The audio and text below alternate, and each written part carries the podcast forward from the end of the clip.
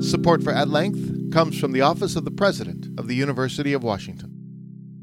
In this episode, changing the way we think about gender.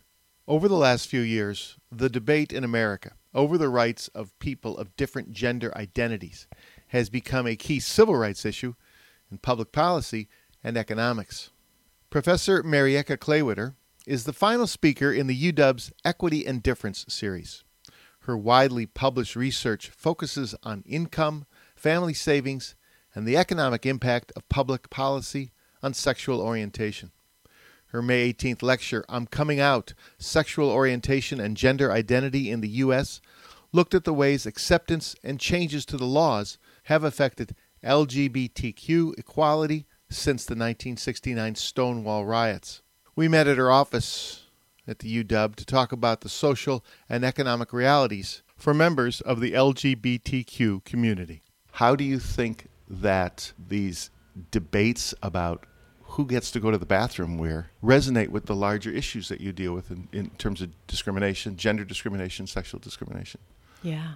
I think that these debates are really uh, scare tactics.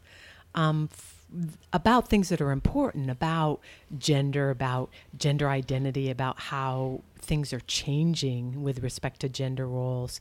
Um, and I think a lot of it is backlash about the gains that have happened with sexual orientation. For example, the same sex marriage court cases that now everywhere in the US, um, same sex couples are allowed to marry. And it's kind of part and parcel with what we've seen around uh, public policies around sexual orientation and gender identity over the last 20, 25 years that there are advances and there's um, backlash and there's um, forces on all sides operating in different venues. So it's in the courts, it's in the legislators, it's in the the vote of the people and initiatives. It's um, debate about what equality means, whether it means you're allowed to act on your religious ideas, whether it means that um, everyone should be treated in in a way that they find most respectful, who should be allowed to form different kinds of families. It's just a messy. Um, if I were a political scientist, that's I would be all over the politics of it. I'm an economist, so I look at some of the economic aspects, which are also interesting. So people are talking about bathrooms and who's allowed in the bathrooms, but it's getting connected up to um, law anti discrimination policies, which have economic implications, and also, again, advocacy, which is bringing in large corporations to talk about, um, uh, to ask large corporations to say, no, we're not going to have our factories or our offices in places that adopt these kinds of policies. Yeah, it's fascinating. You said one. I want. to. There's a few things you said there I want to unpack, but one thing you said, what? How do you um, formulate the question of religious, acting on your religious interests in the face of laws that seem to go against your religious interests. How do you how do you discuss that? Maybe economically, but also, you know, more broadly. Yeah, that's a good question, and I'm not sure I know the answer to that one. I think it's partly um, that's what our courts are really set up to do in a lot of ways. That um, to try and look at the interests of multiple parties, so um, religious groups of various kinds, of in this case, sexual minorities, uh, uh, people with um, minority gender identities, um, people um, with minority sexual orientations, to try and protect minority groups from the tyranny of the ty- tyranny of the majority is something that courts have worked hard to do. So, based on the Constitution, and then um, allowing for laws that protect various rights. The way I think about it is very much that I do um, want to understand what it means for people with different identities, religious or um, sexual orientations or gender identities, to move through the world together in a way that allows people to live their social and economic lives with. Uh, without hiding, without um, being forced um, to not be who they are, and where we can find laws that protect people's economic activities, protect their um, uh, where they work and live. And as Americans, we've always found those arguments to be compelling to yeah. to protect people's rights to be who they are. But it's interesting, isn't it? I mean, I think about it in terms of oh, you know, florist didn't want to serve a gay couple, or or the baker didn't want to make a cake for a gay couple's wedding. So let's say North Carolina has gone to courts against the federal government, against the DOJ. Let's say they lose, and um, the federal government says in facilities, public and private, there needs to be um, an open policy. Are there court rulings now that would say no? We, we do have precedents, and, and it would go along the lines of, of the things you already described. Courts not not allowing for gender discrimination in marriage and employment courts in the past have weighed the business costs of making changes, accommodations. I mean, that comes up all the time in disability accommodations. Um, certainly, that's where courts probably that set of law would be important here, and um, and there's been varying standards on that. Um, you know, is a little cost okay? How much is too much cost um, for changing infrastructure and facilities to accommodate different people?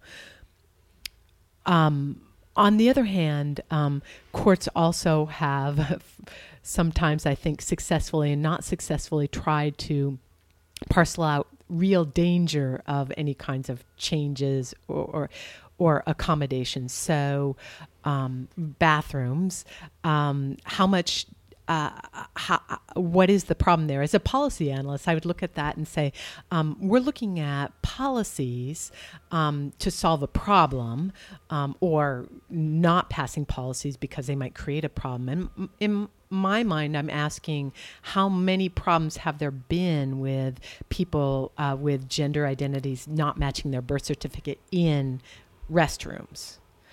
Probably not caused by the people who have those gender identity issues because as we know those people are passing is the word they're they're transitioning so they're not they're not looking for a fight. That's right. And i have to say um, this is one of the places where issues around gender identity and sexual orientation come together and I'm dating myself this way, but um, uh, when I came out as a lesbian in the 1980s, we lesbians uh, didn't have what I have now, which is longer hair and wearing dresses. And and the group of people I hung out with, um, which were lesbian feminists, we often got mistaken for men in the restrooms, which I did all the time, and asked to leave or got mean stares. And there's many people. Um, who uh, regardless of what their gender identity is, in women's room might get stared down or, or questioned or asked to leave. My partner being one of them,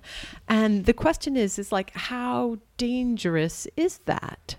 Um, and we certainly have laws about people doing anything violent or um, intrusive in bathrooms.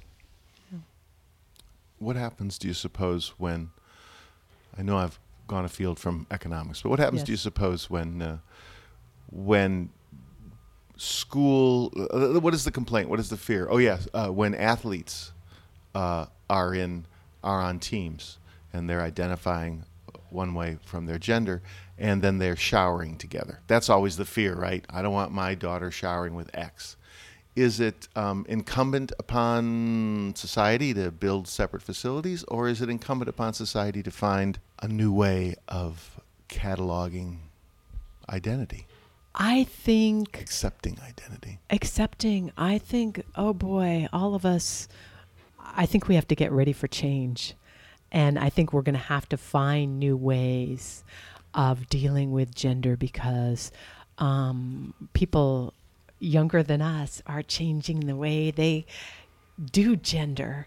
And so we're all going to have to accommodate that. And locker rooms and showers and and even on who's on what team Mm-hmm. out there i think is going to need to change and who's using what bathrooms and one way to do it is to have separate showers for people um, and i have to say it seems like there's kind of a move that way anyway with more kids wanting um, their own dorm room their own bathrooms in dorms um, and I'm not sure what's driving that. I don't think it's gender identity, but I think it is going to get pushed down um, to other things like uh, high school shower rooms. So, and all kinds of other things. Maybe uh, not have different toy aisles in the stores with pink and blue toys. And there's more and more kids coming out as either um, wanting to change their genders, having gender identities that don't match their birth certificates, or not wanting to be in one box or the other, having non binary genders. And this has always been around, but I think kids are pushing it forward in a way. that around but been. hidden for It's been for more eons, right? And many of us hit it and maybe um, did it on our weekends and evenings and not at work. And now people are pushing to be able to be to perform their gender identity at work and in the open and um, I think that's a good thing and I think all of us are going to have to adapt to that. Uh, one more thing about toilets, uh, Yeah. because um, it all it relates back to identity. It also relates back to economics and, and discrimination. So I was reading, I was doing a little reading. I'm going to give you a couple of quotes from something. For most part, public facilities in Western nations were male only until the Victorian era, which meant women in the West, right? Uh, which meant women had to improvise. If they had to be out and about, they if they could hold their bladders, or they had devices, or they had those big skirts, and um, that reflected these these scientists were saying that reflected they called it a urinary leash, and it was a way that women were held to the home, and I and out of the workforce, uh, uh, out of out of public life, I found that to be very fascinating because it says there's no public place for you, so there's no place for you to go but to be to be in your house. And that's that's how we organized our I mean that's a basic need that organized our culture, our society for years. And it's still I mean India, it's still happening in India, for example, that these guys write about that. Yeah, I didn't know that history of I- I bathrooms. didn't That's either. interesting. The, the first gender segregated restrooms were a major step forward for women. Massachusetts passed a law in 1887 requiring workplaces that employed women to have restrooms for them. And then Victorian era Americans were segregated by gender in many spaces. We know that, right? Waiting rooms and all sorts of things. So it's it's in a sense it's an interesting it's it- to look at the evolution in terms of equality.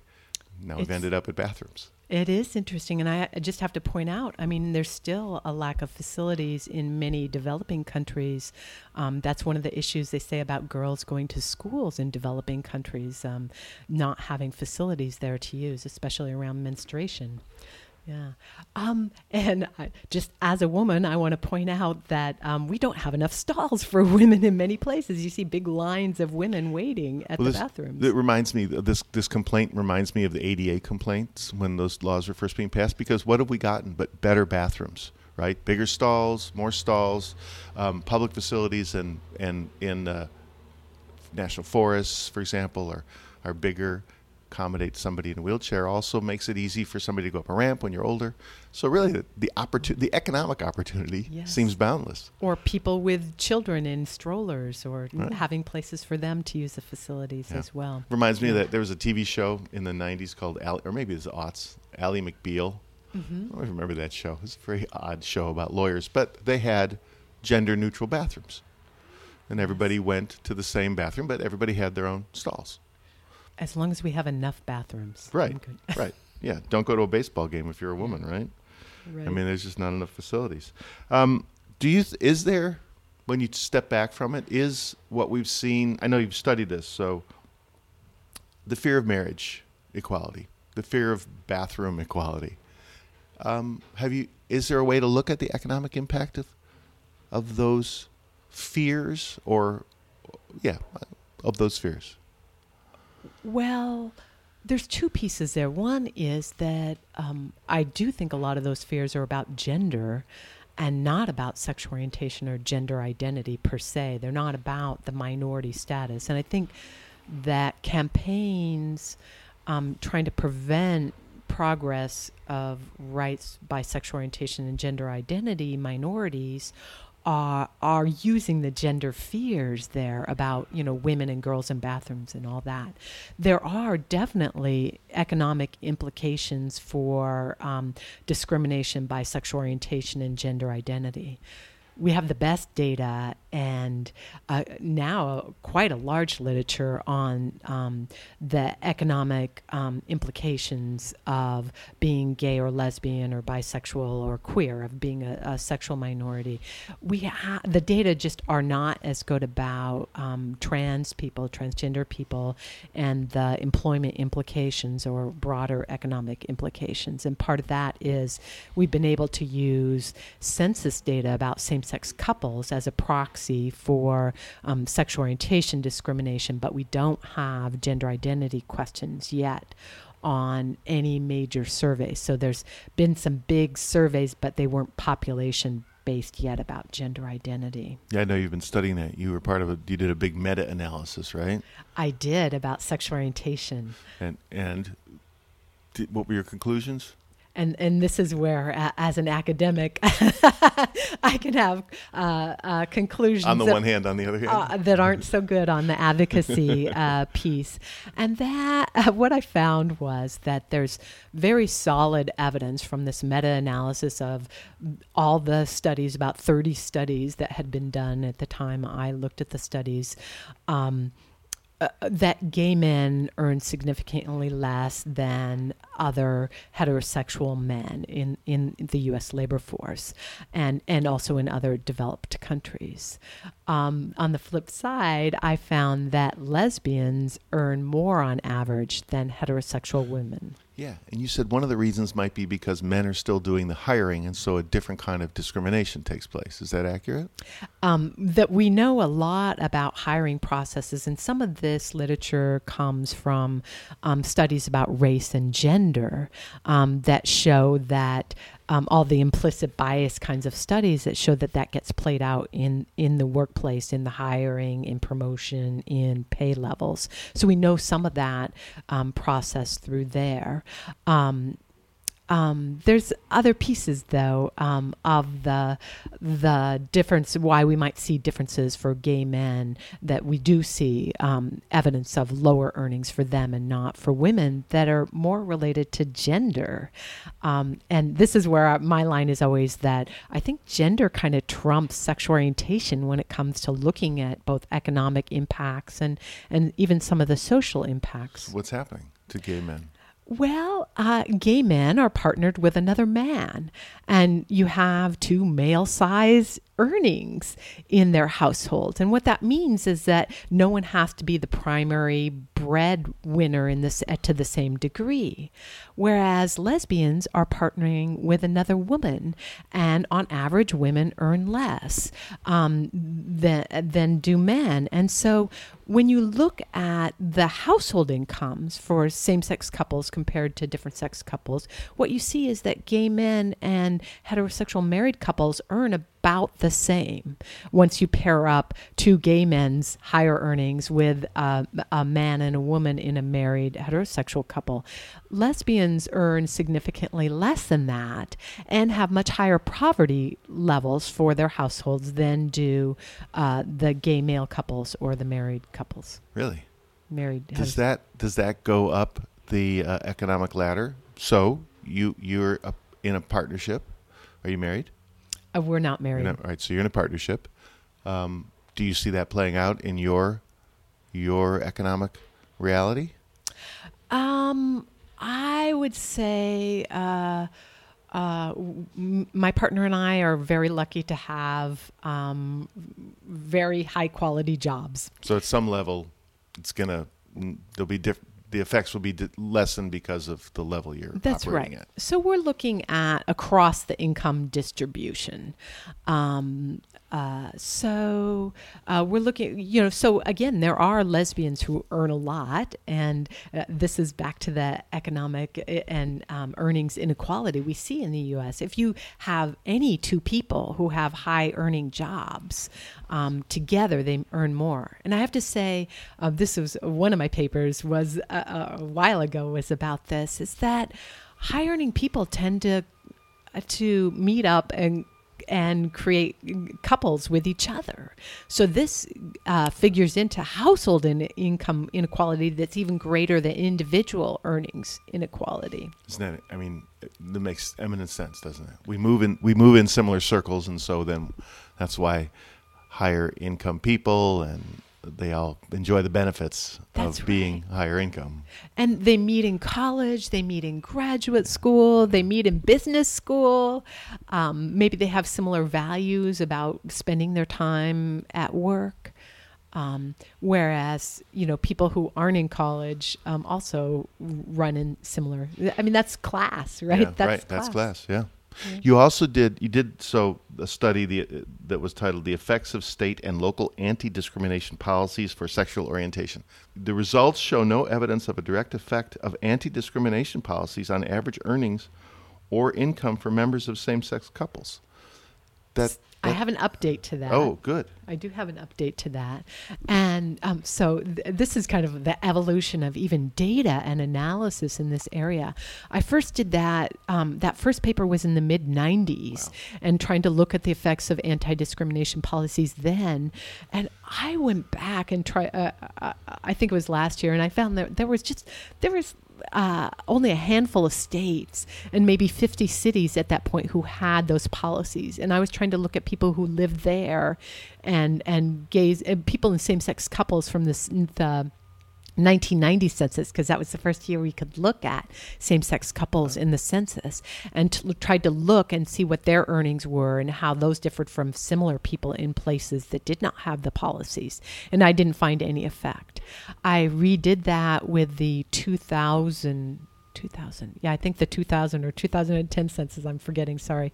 Um, and by that time there were a couple of hundred cities and many more states that had anti-discrimination policies um, and more people reporting their same-sex relationships on the census. And in that analysis i found that it did look like state level policies had an impact on earnings for gay men especially gay white men working in the private sector. Now, certainly, gay men were the people, remember, who had lower earnings, and lesbians had higher earnings. Um, and and in the private sector is where you'd expect these uh, laws to have an impact. So the private sector made sense. Um, it was hard. I did not find consistent results among men of color. Um, part of that, again, might be the small numbers. Um, once you slice it down to um, looking, for example, at African American men in places that have the public policies compared to not having the public policies, and men in same sex couples in those areas, then it makes it harder to find the effects. It, as statisticians would call that power is very low.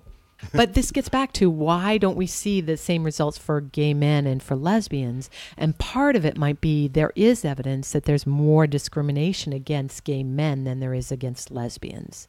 Um, that just people have stronger reactions. The piece you mentioned about if heterosexual men are the hiring um, people, then they also have stronger reactions against gay men than they do against lesbians. Um, and um, then the intra household piece that I was mentioning, um, that people may actually adjust their hours and weeks of work um, depending on who their partner is and how much overall income they have in their household. I see. It's so it's so many factors to pull together, right? We're complicated people. We live in relationships and in social settings. So unpacking it, yeah. You said state, but not what? Not necessarily Not local. local. We didn't. I didn't find didn't evidence of Really? the local ordinances. Is it because again impact. it's too hard to? I mean, because the, the set is so so small, or No, there are many, many cities that have ordinances in very large cities. You can imagine, you know, New York City, Seattle, L.A., San Francisco. Um, I think maybe there um, the mechanisms are not as strong for enforcement at the local level. There's even early work by some political scientists showed that some smaller cities had no enforcement mechanisms. So the law's on the books, but it doesn't matter. That's right. It doesn't. It, there's no way to really use them. I have to say, I think the biggest effects of many of these laws also are that they create a salience around discrimination. And this was especially important in the 80s, where pe- the idea of of treating, you know, quote unquote homosexuals differently, it wasn't seen as discrimination. It wasn't defined as discrimination. And adopting these laws created that salience and that's where one of the um, analytical issues comes in. If issues become salient across boundaries of places with laws and no laws, we not the effects of the laws might spill over in a way that means we couldn't isolate them by looking at people living in one place in comparison to another. I see. I see. Know, you also there was something you, you just on that note. You I think it was an actually it was a recent article about discrimination laws, marriage. It was looking at marriage, and you were quoted, Inc. Inc. magazine. Do you remember that one? Yeah. Um, laws that allow discrimination. Discrimination. There, there, and there were many in the '90s, right? That you're talking about that that were passed that that, that had that allowed discrimination. That states were passing them to say, oh, you know, defensive marriage laws. Yeah, mm-hmm. yeah, and the other ones. Um, I guess it's the flip side of what you were saying. When this idea is out, it advocates for religious freedom. The quote was, but you were you were saying it advocates for discrimination in a sense. Is that right? Is that is that how you meant it? That these laws, when when Defense of Marriage Act comes out, when these gen, the North Carolina law, the Texas law, it actually is a way of sending a message that discrimination is okay, and here's your rationale for it from my perspective, yes, that what these are so ideas. the other laws work that way. That's right. I think that the idea that marriage needs to be defended uh, from homosexuals or same sex couples is very problematic. Again, I would go as an analyst, I would say, what is the evidence that heterosexual marriage was somehow degraded by allowing people in same sex couples to marry? But in the political arena, um, bringing out ideas around freedom, around religious freedom, around, um, or on the other side of it, around the freedom to be employed, the freedom from discrimination. These are all big concepts that are so important to Americans that the advocacy organizations are are invoking them and trying to create feelings in people in order to push forward on both sides, push forward their agenda about not having anti discrimination laws, that was the case in Houston and eh, also in Mississippi and in North Carolina. They're linking the big issues around fear in the bathrooms and protecting women and girls and protecting people in bathrooms. They're linking that to provisions that are disallowing local governments from passing those anti discrimination policies. Right. We're seeing that play out in this election. Donald Trump is a perfect example of taking those fears and turning them into uh, a way of uh, energizing a group that wants to push back on those those anti-discrimination laws. That's right. Anti-immigration laws. Well, right. I mean, and people we all know we're we're a cesspool of implicit bias. All of us are. And it, it's not hard to tap into that and try and make people feel good and as part of a group who are against fill in the blank people in other countries or you know gender minorities or sexual orientation minorities. I think you just gave me the title tapping into our cesspool of implicit biases election 2016 oh oh even listening to the rhetoric of of trump and listening to uh, what his supporters say that's the core of it. This is not economics then. This is then pandering to fears, people giving into their cesspool of, of yeah. prejudices uh, rather than trying to figure out ways to to build towards something that helps everyone. Uh, but that's but, that's politics. But the economics very much comes into it. Um, in a way that it just hit me on the head the other day. Is like looking at who the Trump supporters are, you can map that back to um, a big hollowing out of manufacturing jobs and people who thought they they were and and here the gender comes in. Men who thought you know people like me we find good well-paying um, blue-collar jobs or lower level white-collar jobs and we have steady employment and we provide for our families and that's a male thing to do. And now we don't have those jobs in the same way we do and we haven't that that feeling that people like me get those jobs and and so I need to worry about other people having those jobs that I should have. And also that um, not uh, interested in, willing to accept the argument that uh, those jobs moved overseas, but it raised millions and millions of people out of poverty across the world, and that is also a that's a plus too. And the argument for you is you have these other opportunities, you unemployed person, you have these other opportunities in America. Pursue those, and we will help. That has not been like that. That that grand idea has not been a, a popular idea with a lot of those folks. It's hard again. Me or them nationalism and valuing the outcomes for people within the U.S. versus people outside the U.S. That's still one of those very strong, strong identities that we have and that we draw on to be unified and work together. I mean, that's what a lot of this is. It's like when when we feel secure, when we feel like we can support ourselves and our families, and that people like us are valued and secure in what we need in our communities, it's easy to feel like we should be giving aid to other countries. We should be um, supporting other people in other kinds of communities within the U.S. Um, that we should be giving to low income families. But when people feel insecure about their lives and their ability to support themselves, I think it's it's very hard for them to feel generous. But can you uh, advocate economically, and can you advocate that? Because this is what Hillary and this is what Obama have done. They're advocating that these issues are separate from politics. It's about economics, about you know marginal costs and where you can where you can pay your lowest amount of dollar to a to a, a wage earner, but that policies can help.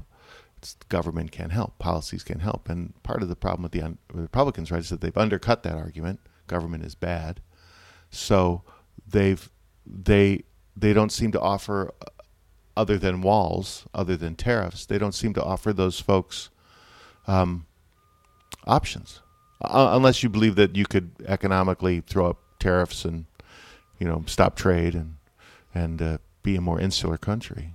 I think there's a lot of evidence that that doesn't work well. that that's not a good strategy going forward for the U.S. or for other countries as well.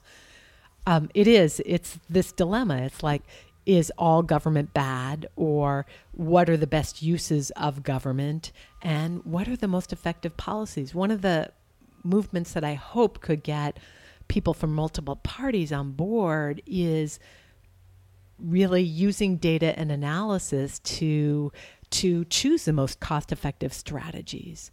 And um, both on that basis and because of where my heart is, I think things like investment in education, in quality vocational education, quality education moving people from fr- uh, through high school and into careers is is an important investment that we should all get behind. Why doesn't it, why doesn't it work? The data uh, persuades because you're in a you know you're in a discipline where there is a whole spectrum of political opinion, right?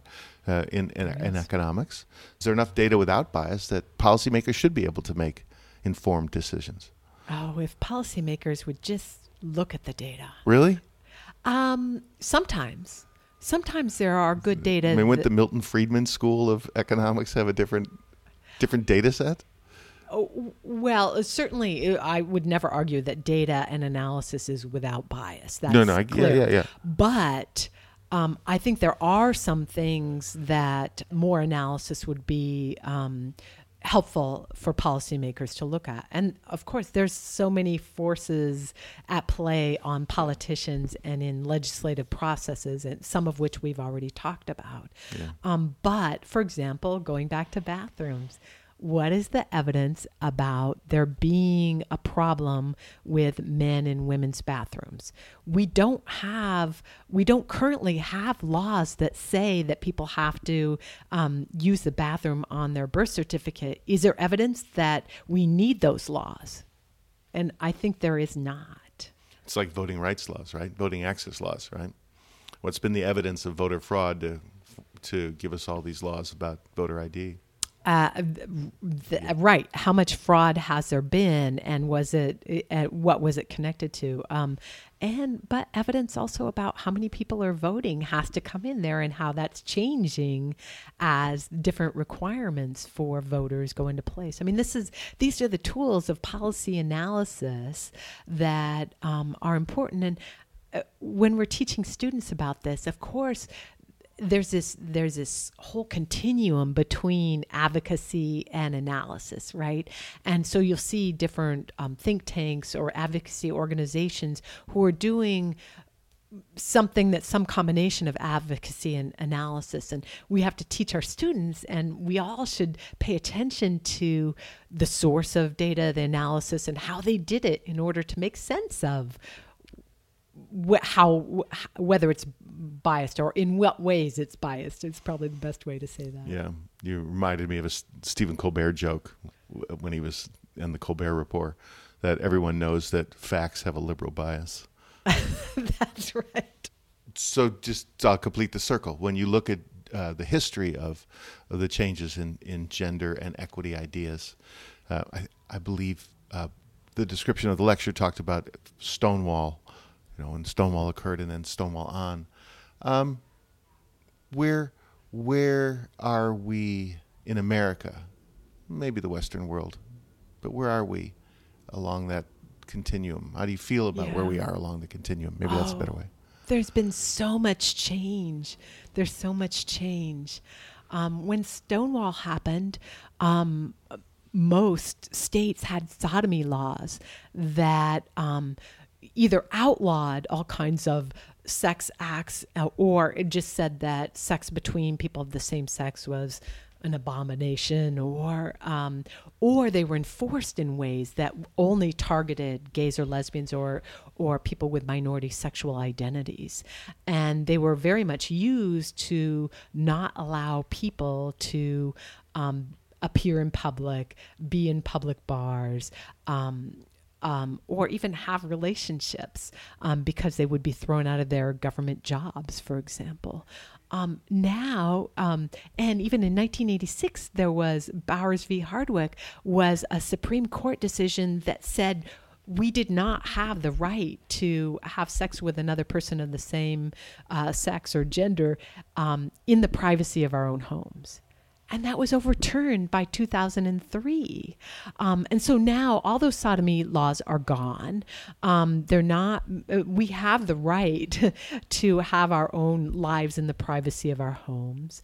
Um, we have the right to marry who we want. And that's both important for um, uh, gays and lesbians, bisexuals, but also for trans people because um, there were, uh, again, the enforcement of those uh, um, marriage laws meant that people would, um, for example, be denied the estate of their legally the person they married when they were a different sex, and then when they changed their sex or gender, they wouldn't be allowed um, to inherit from their married partner um, based on the marriage laws. So there's been so much change, and as I said, the youth behind us are even pushing us. They don't even they don't even like the words we use, gay or lesbian. They want to be queer or something else, and and or they don't want to be in a box. And the same thing with gender. There's so much change.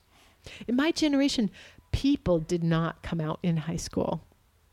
They did not come out in high school because they might not have survived for all kinds of reasons. And now it happens all the time, not everywhere. There's certainly um, geographic variation, but um, both people come out as being gender identity minorities or being uh, sexual orientation minorities, and and they see as a different world. There's still some laws in the books, right? Especially about employment discrimination. Um, are those falling? Do you, as, as you look and assess what's happening, are those falling in part because, as you mentioned, of the pressure from international companies and global companies that are saying it's not how we want to operate? or we can't and here's the economic impact we can't recruit people to come work for us in north carolina because we don't have an anti-discrimination policy and you do have these bathroom laws and people don't want to work for a company in a place where they don't feel safe and secure or it sets out a, a vibe um, that it's not a it's it's not a thriving um, secure place. Right, right. And this this huge cohort, this millennial generation, which is the biggest cohort now, as you say, they have a different view. Right. And just to put this out there, there is no federal law that um, bans discrimination in employment on the basis of sexual orientation. Gender identity is funny. It's kind of leapfrog because now they're using laws about sex discrimination, and there's been some success in using those in gender identity for gender identity minorities. Those generally haven't worked in sexual orientation to protect people of sexual orientation minorities. So that's a lack. That's a lack in the those parts of the laws. That's right, and that's why the state and local laws are so important in this area in, in employment discrimination mm. and in education and enforcement of them. enforcement yeah. of them, um, and they do see they are used by um, sexual orientation minorities at least um, uh, at the same rates as for race and sex. Yeah. And just one other thing, these laws are in place, and they've almost always been put in place, just tacking it onto the infrastructure that was there for race and sex. So they just added sexual orientation or gender identity on the end of it. So that it's really building on that foundation. One of the things that's been so important to me and to creating the evidence, even if the politicians don't always use it, is the availability of data and and the ability to publish articles on things like sexual orientation and gender identity. And again, in the last 20 years, that's changed incredibly that now there are most academic journals will publish on sexual orientation and gender identity. And there are data like in the census data and a growing number of surveys.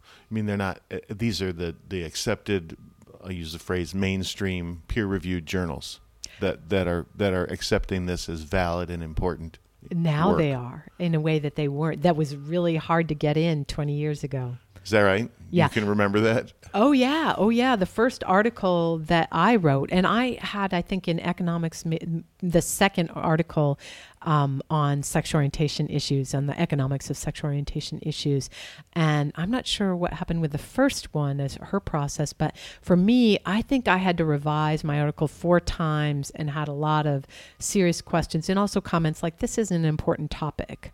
Um, uh, this is a small minority. Why would we publish about this? Um, and so now I think journals, I review a lot of these articles. There are many, many people also publishing as assistant professors, publishing as graduate students, writing dissertations on this. Both there are data there, but they also know that they will be allowed to get degrees and, and uh, tenure based on on this kind of research. I interrupted you earlier. You were going to say something about education, its importance. So, not just education, but the educational institutions have become more educated. That's right. And the funny thing is, um, certainly higher education institutions have always been more friendly to minorities, I think, of all kinds than other institutions. And what we found is that for um, uh, gays and lesbians, that they were more likely to have um, higher education degrees and stay longer in school than other people, and probably because it was hmm. a um, a a more friendly place. Laws covering discrimination in education and also in housing. Here in Seattle, we saw some of the housing audits, which are an important kind of study to look at discrimination. Um, I think it was last fall, they were looking at um, race and gender identity and sexual orientation, as well as having some things like source of income. Um, or um, having children, I think, were another thing that they were finding bias among landlords in renting to people. Yeah. The importance of data Yes. and its liberal bias, the liberal bias of facts. Well, um, the same data have been used by more uh, people with a different political position, at least in the area of sexual orientation. Oh, I was yeah, I was just joking, but what just what what was that? Well, I think early on, um, uh, certainly in sexual orientation, this issue about whether lesbians earn more on average, um, I think there were some more uh, people arguing that there wasn't uh, labor market discrimination because lesbians on average earn more than um, uh, married heterosexual women. Oh, how interesting. Yeah. So you had to come back with other data that showed where that was wrong. So things like these audit studies um, for lesbians, or even reports of employers, show that they were willing to discriminate against lesbians. The audit studies are sending out resumes um, of that are identical, except for something like which student group they were involved with, with a, the Lesbian Liberation Organization or was it Save the Animals, and see who gets callbacks. And the lesbians are less likely to get callbacks than than other people. How interesting. Puppies. Whales. Yes. Right? yeah, I, I was just making up that. That's a good one. I'm sure you're right. Yes. Um, it's a pretty exciting field, huh? Actually, this academic field because it's the core of our of our changing culture. it there's been so many changes it's so it's so fun to see and as i'm an economist but i've gotten uh, kind of a, a, a view of all the politics of this as it goes along um, which is as interesting as the economics the next piece is gender identity and trans people because there haven't been the data there. Um, it's just getting started. Both the laws have developed, and I think there's going to be um, and this use of, of sex discrimination to protect um, people of, of gender identity, minority status. I think is a really interesting and exciting new place. Professor Marieka Klawitter, thank you. I appreciate you talking to me. Yeah, thank you. Professor Marieka Klawitter was the final speaker for the Equity and Difference series at the UW. You can hear all the interviews from this lecture series and previous series by searching for At Length with Steve Scher. Thank you for listening. Support for At Length comes from the Office of the President of the University of Washington.